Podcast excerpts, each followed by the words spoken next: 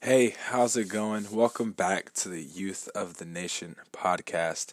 You're listening to episode two. I'm really loving out putting out this content, putting out episode one. The feedback for it has been amazing. I've been getting texts and calls and emails from friends about how excited they are uh, to listen to the podcast and to hear from the podcast. So super cool, super exciting. Thank you so much for listening and also for just starting this dialogue and having conversations. I first want to start with something serious, um, something important, and uh, it's just prayer and support for the victims and all those impacted by the Jacksonville Madden shooting. Um, I, I was scrolling through Twitter, which usually doesn't lead to a good place, but it's the the top story: mass shooting in Jacksonville. Two confirmed dead at the moment 11 injured. Shooter is at large. And I instantly got this anger in me. Because then it turned into a hashtag and hashtag Madden shooting, hashtag Jacksonville shooting, hashtag August, end of August shooting. And to me, this is a greater problem and I'm not here to get into the politics of that right now. I don't believe that's my job. I don't really know what my job is, but I do know that my job is to pray for those that have been impacted by this shooting or by school shootings. I have had constant, just not memories, but every time I'm like, hey, there hasn't been a mass shooting, there is a mass shooting. And sometimes it's tough as a man of faith to walk through that and not feel instant what is going on, what is happening. And all I say is that people of Jacksonville, if you have friends who are in Jacksonville, pray for them tonight. Pray for them right now. Pray for them today. So that's what we're going to do. We're going to pray right now for the people of Jacksonville. And this happened last week on Sunday, and we're just going to pray for those lives because those lives that have been impacted, the sons or the daughters that have been killed, the sons that have been killed in this tragic, tragic happening, they don't get to wake up next week and say it's all okay even with people who have had friends injured, they don't get to wake up and say it's okay the next day. I get a, I wake up and I'm impacted by it, but it hasn't impacted me directly. But I can tell you the amount of mass shootings that have happened, it's beginning to impact me in such a way where I feel an instant anger. And I don't want to know the shooter's name because it's not important. What's important is to know that we remember the lives that were hurt, and how can we make sure that this really, truly never happens again? Let's pray. Lord, I just pray for the people of Jacksonville. I pray that they can know that they are loved beyond belief. And right now they don't see that. They don't they don't see it. And it makes sense on why they would not see it. Lord, I pray that your peace can fall down, rain down on Jacksonville and that they can be shown your love and shown your peace, Lord, and shown your grace. God, God, thank you for being good. God, thank you for being you. And Lord, just again pray over Jacksonville and all that were there. And all that though thank you for those that are safe. And we just thank you, Lord. I know it's hard right now. It's hard for a lot of people to say, Oh, thank you, Lord. God, we just pray your peace falls over people. In name we pray. Amen. Amen. Amen. Well, thank you so much for doing that with me. Uh, I didn't want to start with a song. I just kind of just wanted to start straight up with that and not get it out of the way, but we can talk about it. So, lead well, young leader we're going to start with Lead Well Young Leader and Lead Well Young Leader. Let's talk about mental health. Now, as soon as I started talking about mental health, there's two people that are listening to this podcast right now. There's a one side of the group that's saying, yes, we're talking about mental health. I deal with depression. I deal with anxiety. I deal with all types of disorders that affect the way I operate on a daily basis. Some of you are saying, What's mental health? Why do we need to talk about it? I don't think it's a biblical principle, and I don't understand why so many young people want to talk about it. This generation is the saddest that the generations have been. This generation constantly thinks they're not good enough. They constantly let comparison kill who God has called them to be, even though they don't even know who God has called them to be. Constant. Uh, some some kids believe that they've deserve what they have when they really have just been blessed with what they have. But bottom line, the suicide rates are going up kids being hurt are going up. Kids hurting themselves and kids hurting others are going up because of this mental health. So I believe as young leaders and people that are leading young people, we have to say we have to talk about mental health. We have to facilitate a conversation. Now, how do we do that? I don't I don't know. That's kind of I don't know. But I do want to mention kind of what I've been feeling about mental health and how I believe I can help myself. Again, I'm preaching to myself when I'm sharing this, and also you that are listening to lead well for young people. First, I want to say beware of the things you say. I believe when we talk about depression or anxiety, we have a sense to embellish about what we're actually talking about. I'm gonna say, oh, well, this person's depressing, this person is anxious, and we also tend to put the person down when they begin to say that they are depressed or that they are anxious. It's true. Because when these kids speak and they say, you know, I'm dealing with depression, I'm dealing with anxiety, there's been so many times when I've said, no, you're just sad. Stop stop doing that.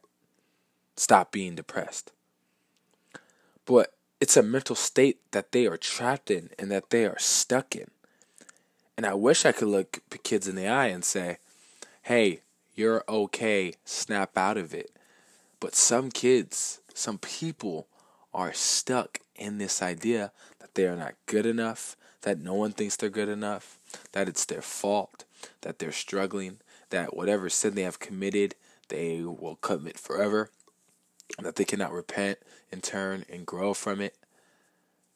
That's what we find our young people in.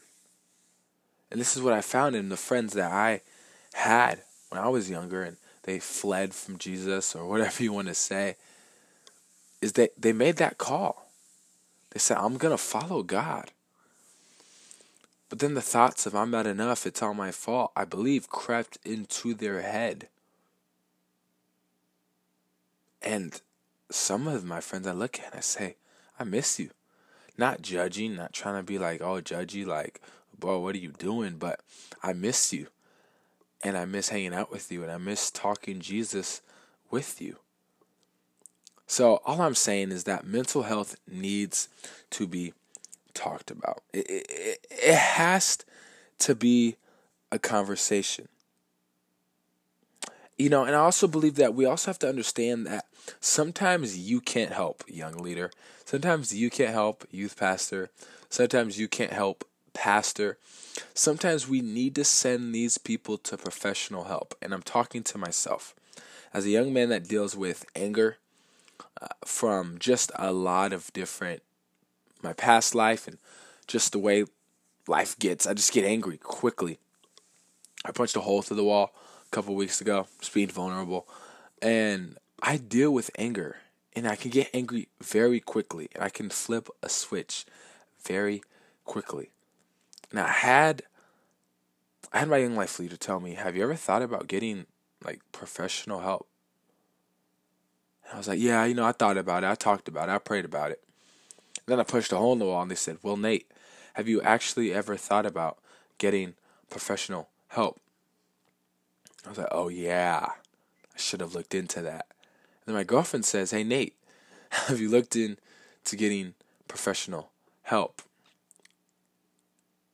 Three times I've been reminded that, hey, Nate, you are going to the right people, but they can't give you what you need. Someone that can actually facilitate a conversation and not try to offer solutions all the time, but help you walk through it so you can give yourself your own solutions. But when that came up, I instantly felt like less of a man because I needed to have those conversations. It's true. I felt like I was going to be judged because God was disappointed in me because I needed to have conversations about mental health. That God didn't want to speak to me because I struggled with mental health. And it's not true. It's not true at all. And soon I'm going to get this professional help. I believe I've let the business of life take control of me. And look, I'm making an excuse right there. But I believe there's no excuses when it comes to getting professional help. Paul tells us in 1 Corinthians that we are all one body. That means it's totally okay to not be okay and also to not have the answers. Because when I don't have the answers, what I do is I send them to someone who does have the answers obviously, you know, I send them to God and I tell them to go pray about it. But no, I also send them to people that can facilitate a conversation better than I can. Because sometimes I can't help. The kid says, Hey, I'm depressed. I'm struggling with this, this, this, this, and this, and this. And she's a woman. Listen, all respect, I can't help a depressed woman as great as a woman can. And that's just me being honest and me knowing who I am. I'm I like I just I can't do that. So I'm gonna say, hey, I know someone who can help you. Because then they're getting the best help they can get. I believe as young leaders, as young people, we want to fix everything so quickly, and especially as Jesus people. We want to fix everything so quickly that we forget that people need to grow. People need to go through the tough stuff, like I talked about last week. People need to be met where they are at so that they can feel like they can grow. People are hurting. People are hurting. Let the church, like it's supposed to be, be the safe space. Let it be the safe space that your friend goes to let it be that space. And I'm not talking about the four walls, I'm talking about let them go to their church body and feel safety, and feel peace, and feel called. Every human needs a place that they can call home. And when they go home, they know that their mental health isn't going to be looked at and scoffed at, but that it's going to be say, "Where you're hurting. I hurt once too. We're going to go to Jesus together. We're going to get help together. I'm going to find that help for you, and we're going to do it together. And I'll be with you when you get on the other side. So, lead well, young leader. I encourage you. Again, mental health is an issue that needs to be talked about. We can't sweep it under the rug. Kids are getting more depressed. Kids are getting more anxious. Kids are getting more stressed out. Kids uh, are worrying more. Shout out to my one of my pastors, Mariah Coyne, the worship pastor at my church. She she had a quote. She said, "Worrying is almost fun. It's almost popular today." You know, when we're having conversations with each other, we're kind of like, "Oh, are you worrying about this? Oh, that's dope. Okay, me too. I'm worrying about this." And it made me think. Sometimes I do that. I make people worry about stuff that they truly don't need to worry about. That they truly isn't a big deal. So, hey, lead well, young leader. Be encouraged that, hey, mental health is an issue that is in the church and it is happening, but also that it's an issue that can be dealt with by first seeking the Lord and walking with people through their crap walking through it with them. And also, if you're dealing with mental health, find somebody. Don't do it alone. Because if you do it alone, You're gonna be scared alone. You're gonna be sad alone. You're gonna be angry alone. And you're gonna do make dumb decisions alone. Do it with somebody, and watch the change that can happen. Lead well, young leader. Next one to go into, what's the haps?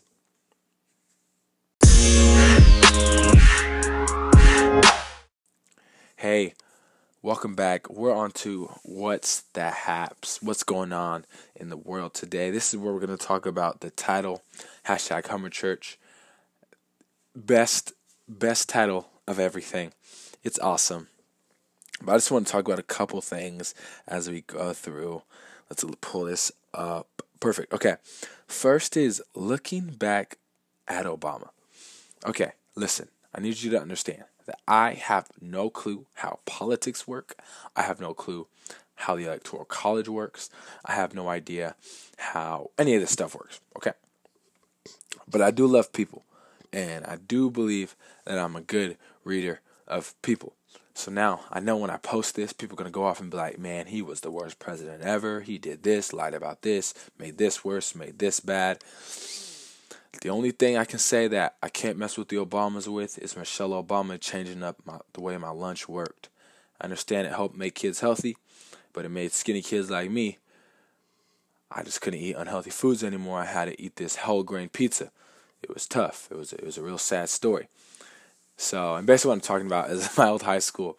We had a student store, and we'd buy we'd buy food to sell at the student store. And my freshman year, they sold regular pizza, regular food, unhealthy food. And then out of nowhere, not out of nowhere, Michelle Obama was trying to change the world, and she did great. Like, I'm not mad at the actual thing. I'm not mad, I'm just disappointed. yeah, this is, I'm not mad, I'm just disappointed. Why did they change the food? But we had to get whole grain pizza, whole grain this, whole grain that. We couldn't drink apple juice, we couldn't get orange juice. Slushies had to be a certain thing, certain, it was all over the place. So that's the only thing I can say. But when I look back at Obama, I just imagine, not imagine, I remember being eight years old. Understand that. When Obama was elected as the United States president, I was eight, sorry, math is all wrong. 2008. I was 10 years old. Okay, so I was 10 years old when Obama was elected as president. And I can remember going to class, and my teacher, Mr. T, was so excited that Obama was up for president.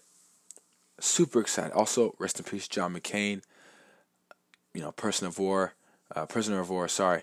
Uh, much respect out to John McCain. Rest in peace. Rest in paradise. Uh, send my respects to the family. All of that. Now, Obama, he when he won, this the swagger. Okay, let's just talk about the swagger, because again, I'm not here to talk about the politics. I'm here to have some fun, and the swagger of Obama when he won, like, so we are going to talk about our country, and we're gonna make jobs more. You know, just Obama was just doing his Obama thing, and a black man I'm gonna get a little woke here. A black man got on stage and was promising the nation that he was going to help turn it around from where it was. Obama helped make minorities feel comfortable in their country. Even if it was just a little bit, it was happening. I can remember my mom looking at the screen and crying weeping her eyes out. And she said, I never thought this was going to happen in my lifetime. And she was only probably 30, 35 at the time. She said, I never thought in my lifetime that a black president, hence a minority president, not hence, that was the wrong word choice. But a minority president would be elected in my lifetime. I started crying. And that's when I thought, that's when I got the gravity of the situation. So when I look back at Obama, I just appreciate how he brought people together. Now, I know a lot of people were hating, a lot of people don't agree with his politics, and I'm not here for that. I'm just here to look back at, man, that dude Obama, just smooth. He made videos making fun of himself. Thanks, like the thanks Obama videos. Like Obama, to me, is amazing. And me as a young black man, I believe that's why kind of where I'm at today. I decided, you know what, I do want to speak well. I want to be able to share because Obama did it.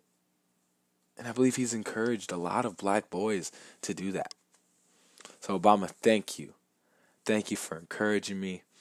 Obama might not, probably isn't going to listen to this podcast, but if, hey, if someone wants to share it to Obama so we can listen to this, Obama, I thank you for what you did. Miss you, bro. Miss you big time. You just want to come back and visit for a little bit, you know, do a little summer vacation at the White House, come kick it for a little bit. You do you. Miss you, bro. So next is the the article is a. I'm gonna give a big shout out to my teachers.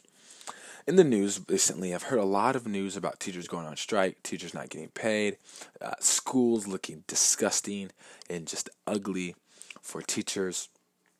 And, and I just want to start with a big shout out to my teachers. My girlfriend is going into teaching. God bless her heart. Uh, she's super excited for it. She can't wait. And, but I just want to give a shout out to all my teachers because I never really realized what you did until I began to date a girl that wanted to teach. And we started having these conversations about class sizes, about the tools, about minority teachers in teaching settings, and how hard it is for them to teach. And I'm not a, again, I'm not a expert on this at all. But I just want to say thank you to those teachers. This, we're just going to start out with a little bit of thank yous. This is the HAPS today. Thank you, Obama, and thank you, teachers. Thank you for deciding to, even though some of you, even though your class sizes are ridiculously big, you have decided to still teach kids. To me, that is like, that is so amazing. We need that. Young kids need that. I believe young kids in minority need that. Young kids in places of poverty need that to know that someone is pouring into them. I have so many teachers I could list off. As my home life was crazy, I was still poured into from them. So, teachers, I just want to thank you. I wish I want to go more into that at some point. It'll probably be a lead well young leader, or I'm not mad. I'm just disappointed, but I'm super encouraged by these leaders, and I'm encouraged by teachers, and I'm encouraged by the way they lead people.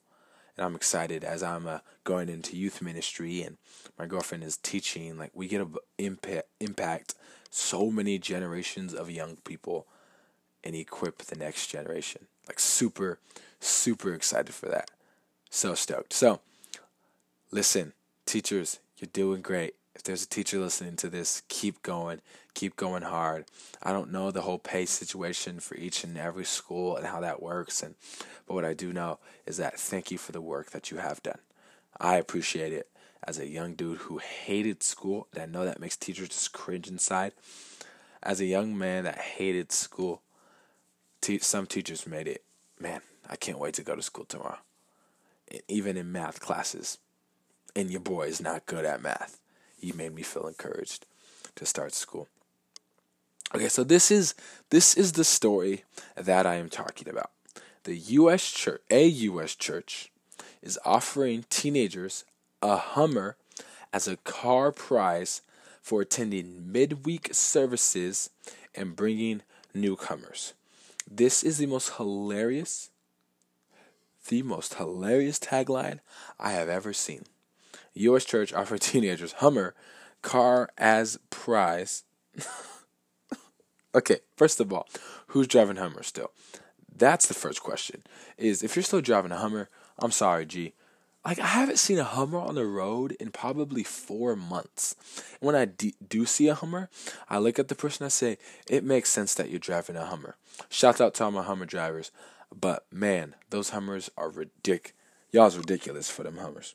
So we're gonna go over and check this article out. And Hummer Church Leaders Church is giving out a Hummer. First, I want to start off that they're giving it out so that they can bring newcomers and also come to midweek services. So I'm not like, I'm not, I'm not gonna fake and be like, oh, I'm just so taken aback by this. Like, I've never, this is crazy, but it's a 2006 Hummer, and on the side of it it says www.sourcechurch.church and their tagline is the Hummer up for grabs for the lucky teenager who proves themselves who proves themselves to be most active in attending midweek services and in inviting new people in church. Now, first, and it's in an evangelical church, evangelical church, sorry, in Florida.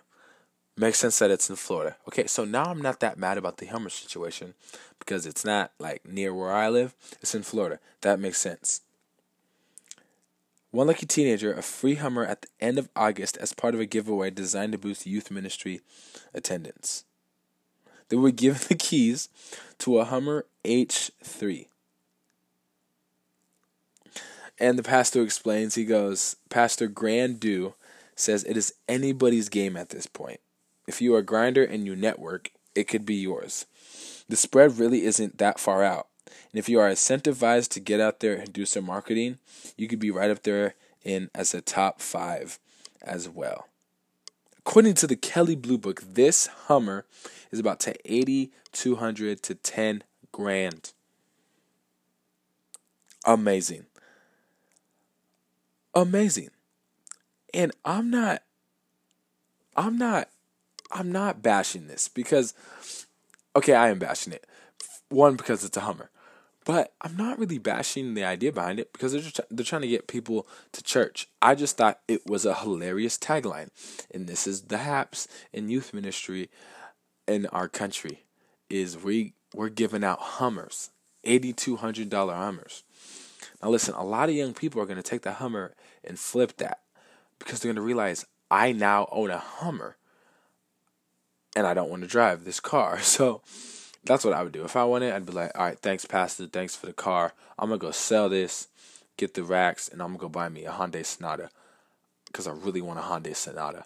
Love you, Pastor Grant, but this is what's going to have to happen. And I just love this end quote. It says, Sometimes when you have so much buy in in an item like this, there are some emotions that get involved. Me being the new guy and trying to revitalize things, I saw a little bit of pushback from the parents who have argued that the child has been in the youth group for so many months. I said, Look, I get it, but this is not going to be an idol to us. This is a tool. It is inevitable that people's emotions are going to get tied in. That is the only negative as aspect I see. From a pastoral point, we have to get that across. So shout out to him, you know, putting on the big pastor pants. But there is another negative to this, and you guys know what I'm gonna say. You are giving kids, teenagers, a Hummer. That's all I'm gonna say. Shout out to all my Hummer drivers, but me personally, when I'm thinking back to as a teenager, and they said, "Hey, do you want a you know a Tacoma, or do you want a Hummer?" I'm going to go with the Tacoma, and I don't really want like trucks. Okay, so that is awesome. Such an awesome headline. I was going through the news and that popped up, and I was like, I have to talk about this on the podcast. So and also, people are getting fired up about this Hummer. It's just amazing to me that these small little things could just get people fired up. So, shouts out to Hummers. Shouts out to Obama. Thank you to all my teachers. That is what is the haps. And next, we're going to go on to I'm not mad, I'm just disappointed.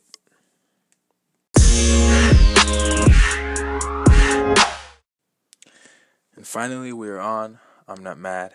I'm just disappointed. And what I want to talk about today is the na- national anthem, hysteria, what's going on around it, my opinion on it, my process on it, and how I believe both sides can respect what the other side believes. And I don't even enjoy saying sides, but we do know that this has been a divisive issue and that this is going on. So yeah, that's what I want to talk about, and soon you you should be able to understand what I am disappointed about. But I believe that we should talk about it, and it should be a conversation that we can have because these are conversations that are happening. I mean, a lot of the conversations that I'm having with my guys nowadays are about this anthem. One of the main dudes I hang out with, main high school guys I hang out with, we've had these conversations about Nate, what do you think about the national anthem? So I had to share with him what I think.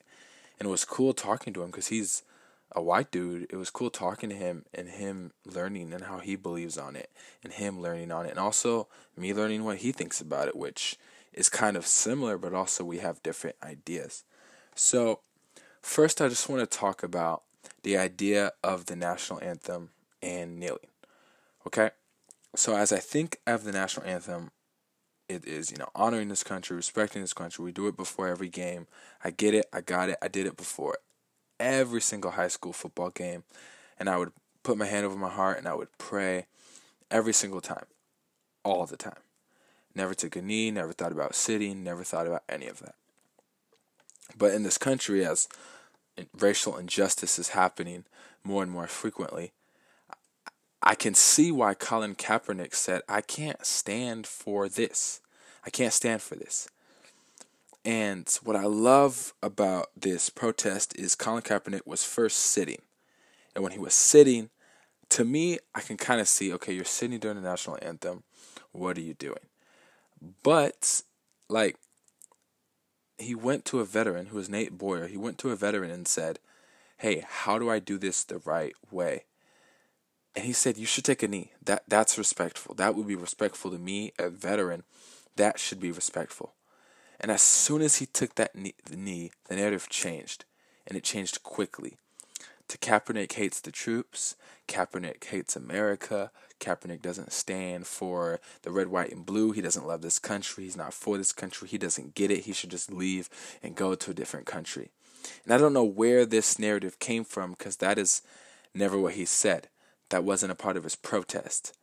And I just have three quick points I want to share on this. Is first is the narrative doesn't need to change. It doesn't have to change. It can be about the protest. And also, what goes along with this first point is that the protest, the protest is meant to be uncomfortable.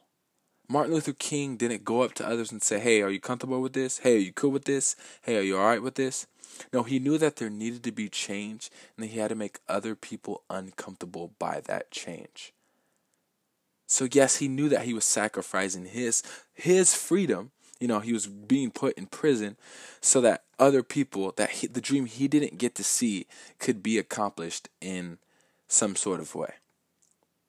And Kaepernick said, thought one day, he said, I don't know what his thought process was like, but he thought one day and said, I think there's a problem in this country with cops killing unarmed black men, black women, minorities. It's scary. And all the numbers and all these and all that. But I think the bottom line is a protest is supposed to make you uncomfortable. It's doing its job. And it's so funny when I see people just go off their rocker about it when it's doing its job. People are talking about it, people are discussing about it, you're having con- conversations, teachers are hosting conversations about it. Like, the conversations are happening. And it's just amazing that we try to change the narrative to, well, he hates the country, hates the troops, and he doesn't get it. And he's not for his freedom. And a part of that, I thought this freedom was about having my rights, my right to protest. And as soon as that happened, as soon as it made you uncomfortable, you weren't okay with the protest. And trust me, it's doing its job. The protest is working because people are uncomfortable. The second part is we can have conversations with each other without tearing the other down. I can remember going on Facebook and saying, I stand with Kaepernick on the national anthem. And 147 comments later, no lie, 147 comments later, the first 10 comments were awesome conversation. I said, hey, what do you think? Some people said, hey, I can't stand for it. I feel like he's disrespecting the flag. Some people said, hey, I'm for it, man. He, he's standing for this racial injustice that's happening in this country. And of course, I agree with that side, but I also said, hey, I appreciate you sharing your argument, your opinion, And I'm glad that we could talk about it in a respectful way. I didn't have to cuss at him. I didn't have to call him names. I didn't have to call him dirty or that you don't get it or that you are racist. But the conversation was happening. And then about the 11th, 12th to the 147th comment was all he's he doesn't get it. He hates America. He hates the troops. He hates the flag. When it was never about the flag in the first place. I think we have to listen to understand what Colin Kaepernick said, what the protest was about. He said, I can't stand for something that's not protecting all of its people. Everyone. There is racial injustice in this country, and cops are getting let go. There's this there's this song by Aha Gazelle. He says, and some police officers have a higher shooting percentage than some NBA players. Fire line. And I'm not here to say I hate cops. I have friends, great friends, who are cops, who are great police, and they protect us. But there is a few bad ones, just in all cultures. And the third one is we got to stop throwing in these weak, to me, these weak arguments about it. Because I feel like if Tom Brady had said, hey, I'm going to take a knee, it wouldn't be met with as much blowback. And that's my opinion. It wouldn't be met with this much blowback. They wouldn't say, man, you hate America. They'd say, wow, maybe he's actually standing for something. But why can't we do that with Colin? The man's out of a job now. because the NFL decided, no, that's not gonna we're not gonna stand with that. And what does it hurt to say, yes, there's racial injustice in this country? It doesn't hurt anything. But often when I have these conversations with people, it's, well, he, he's disrespecting the flag. He's disrespecting our country. You must stand for that flag, toe on the line. That is our nation. That is our country.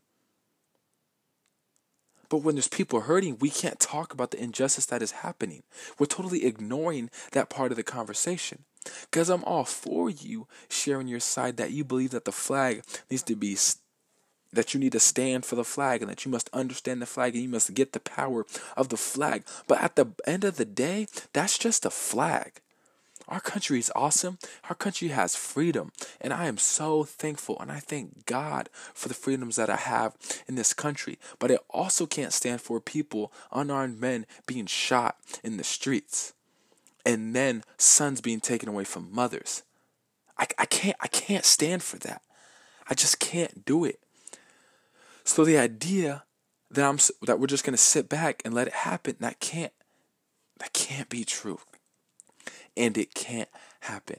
And as a society, and I believe as a faith society, we have to have these conversations. I once was told, Nate, just butt out the politics. No. Why does everything have to be politics? People are being killed, people are being hurt. Can't we just say, hey, I just don't want people to be killed?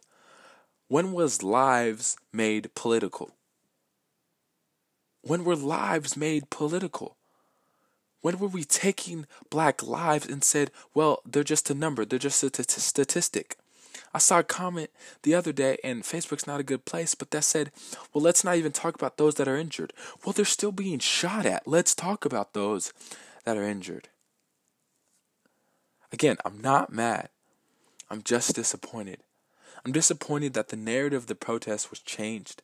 And some people say, well, Nate, it's the next year. Forget about it. No, I'm not going to forget about it until I can rest assuredly knowing that unarmed black men, unarmed men, unarmed people of color are not being killed in these streets.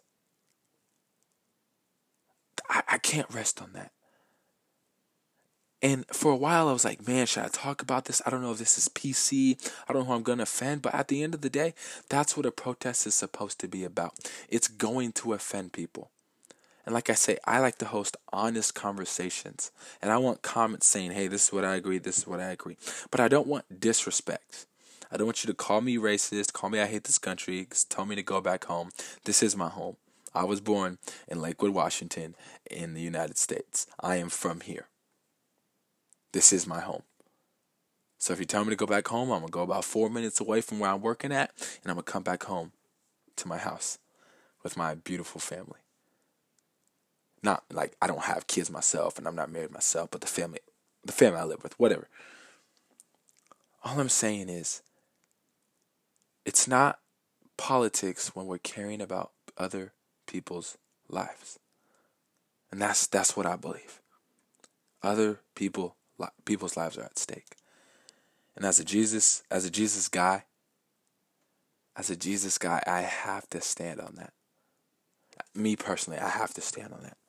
Knowing people are hurting, people are scared. I know young black men, 15 year olds, are scared to get pulled over because they don't know what's going to happen. And people say, well, well, just come correct. Come correct. Well, I should be able to say, hey, officer, I was speeding. I'm gonna go get my go, go get my insurance card and not feel like I'm in danger just because I'm reaching for my insurance card. Well, don't reach for your insurance card like that. Well, don't be so quick to think I'm going to pull out a weapon. And again, I know there's so many layers to that of of police. I've I've spoken to police officers and saying, well, you live in a high high crime town that you have to be more cautious, and I I hear that, but I'm thinking just from the idea of young black men driving around the city, feeling like their lives are in danger, because they were just going five miles under the over the speed limit. All I'm saying is that if we could just have honest conversation and love each other when we talk about the national anthem, I believe we could have great conversation about the national anthem. But until we do that, I believe we're just going to keep going back and forth at each other. And every other Sunday, we're going to talk about Facebook posts about how you hate the next NFL player that took a knee, or that raised their fist, or that decided not to go out for national anthem. It's making us uncomfortable. And I believe that is working. Again, guys, I'm not mad. I'm just disappointed. And I'm praying. I'm praying for this country. I'm praying for the people of this country, and I'm praying that we praying that we can come together and have conversations about this. Because when I have a great, facilitated, positive conversation about this, man, I walk away more knowledgeable about the other sides, and also walk away feeling that I was listened and I was heard too. I'm not mad. I'm just disappointed. Thank you guys so much for listening this week. Also, don't forget that every Wednesday we are dropping a new podcast. Every Wednesday, a new podcast will be dropping. So I'll see you guys next week on Wednesday. Peace. Thanks again for watching the Youth of the Nation podcast. Again, you can connect with me by email at naperdeen at gmail.com. If you have any questions, commentary, or just want to ask me a question, go ahead and email me. Also, you can connect with me on social media on Instagram at underscore Kybird. Again, I just want to thank you so much for listening to the Youth of the Nation podcast. Don't forget, keep it real, keep it love. Peace.